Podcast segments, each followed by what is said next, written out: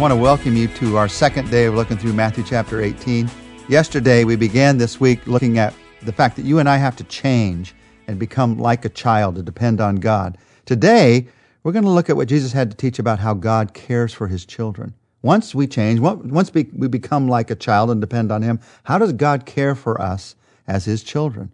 Listen to what Jesus taught beginning in verse 5. Jesus said, Whoever welcomes a little child like this in my name welcomes me. But if anyone causes one of these little ones who believe in me to sin, it would be better for him to have a large millstone hung around his neck and be drowned in the depths of the sea. Woe to the world because of the things that cause people to sin. Such things must come, but woe to the man through whom they come. If your hand or your foot causes you to sin, cut it off and throw it away. It's better for you to enter life maimed or crippled than to have two hands or two feet and be thrown into eternal fire. And if your eye causes you to sin, gouge it out and throw it away. It's better for you to enter life with one eye than to have two eyes and be thrown into the fire of hell.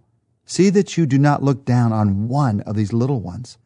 For I tell you that their angels in heaven always see the face of my Father in heaven. What do you think? If a man owns a hundred sheep and one of them wanders away, will he not leave the 99 on the hills and go look for the one that wandered off? And if he finds it, I tell you the truth. He is happier about that one sheep than about the 99 that did not wander off. In that same way, your Father in heaven is not willing that any of these little ones should be lost. So, here down through verse 14, we just read, Jesus talks about God's children. Now, is he talking about little children or is he talking about us as believers? Well, earlier we saw in verse 6, he says, any of these children who believe in me. So he's talking about believers. The Bible speaks of everyone as being a creation of God, but not everyone as being a child of God. In the way that the Bible speaks about us, we might use that term child of God to refer to all of God's creation, but God reserves it for those who have trusted in his promise through Jesus, who are in a relationship with him. Those are his children, he says in the Bible. And in these verses, he talks about how he cares for his children. Now, as I read through these verses for you, I hope you picked up on some things that you and I can do. The question I have as I look at these verses is how can I be like Jesus? How can I care for God's children like God cares for his children? And we see four specific things that we need to do here. You welcome them, he says. You don't look down on them, he says. You don't cause them to sin, he says. And you seek them to find them. First, he says, you welcome them. Welcome them. Jesus says, if you welcome them, it's like welcoming me.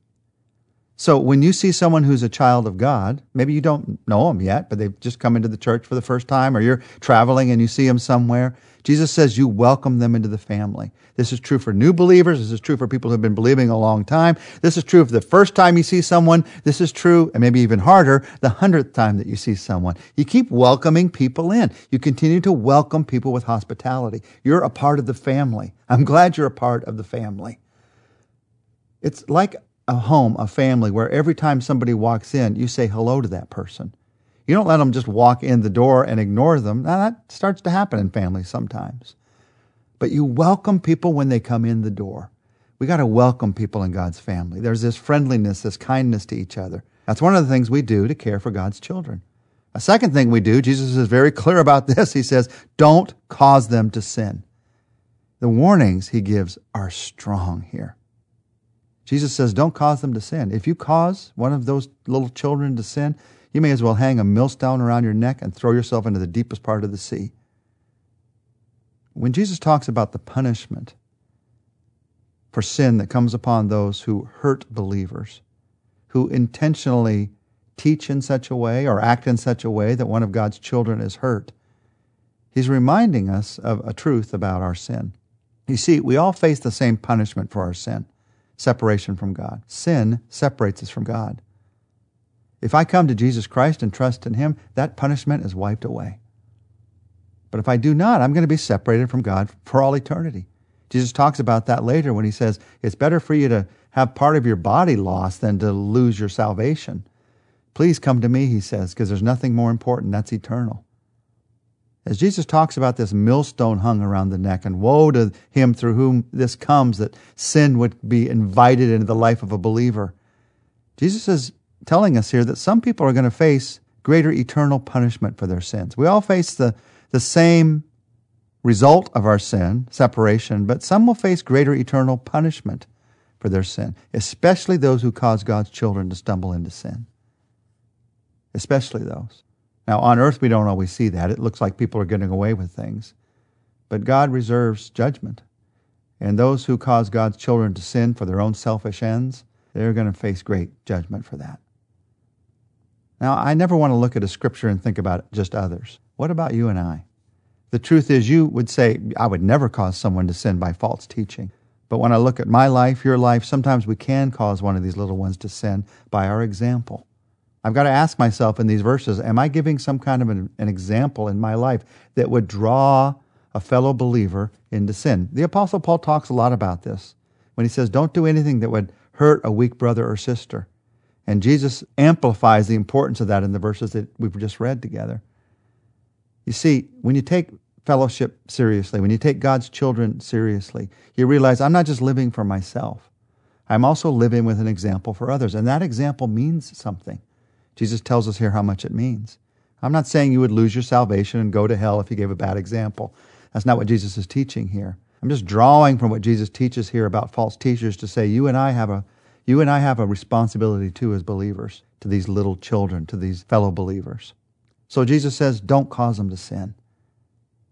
Jesus says, welcome them. And then he says a third thing. He says, don't look down on them. I, love that phrase because Jesus is talking here about the importance of every one of God's children. Christians in this world, Christians often don't look that impressive. In fact, the picture the Bible gives of, of us is that we're sheep. We're these vulnerable sheep. Satan's the lion, we're the sheep. What's more impressive? A lion, but we're the sheep. Satan's the scheming serpent, we're the innocent dove. So Satan seems to be the more powerful one for a time. He's not, but he seems to be. But Jesus says, do not look down on even the lowliest, the seemingly lowliest Christian. There is more to them than you see. There's an eternity more to them than you see.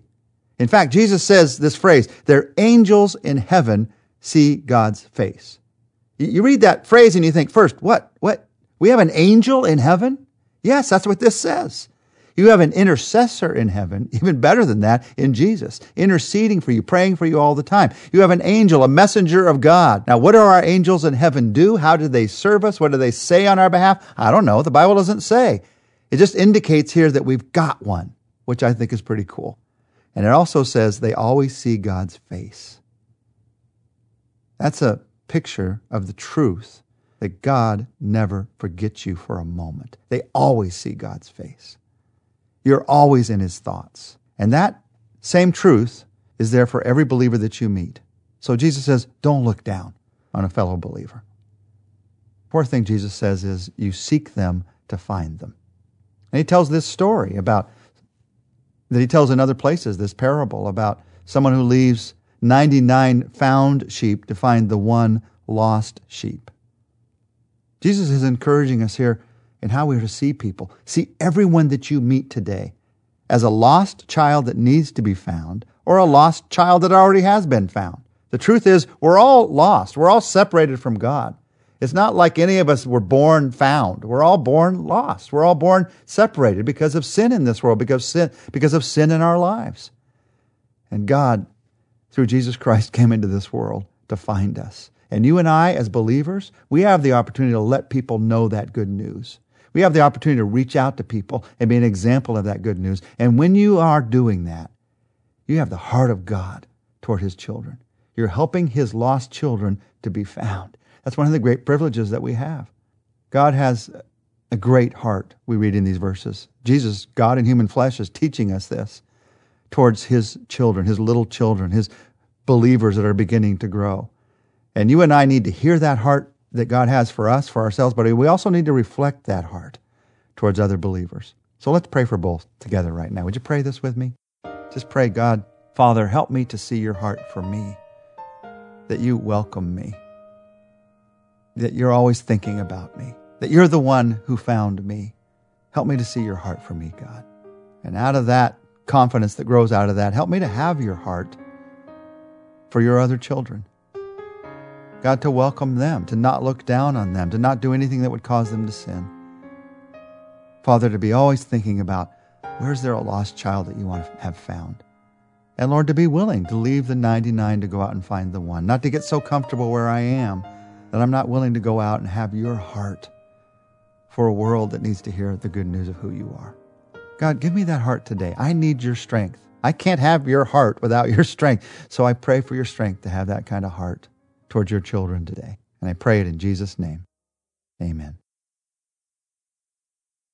Tomorrow we're going to talk about what to do when a believer sins against you.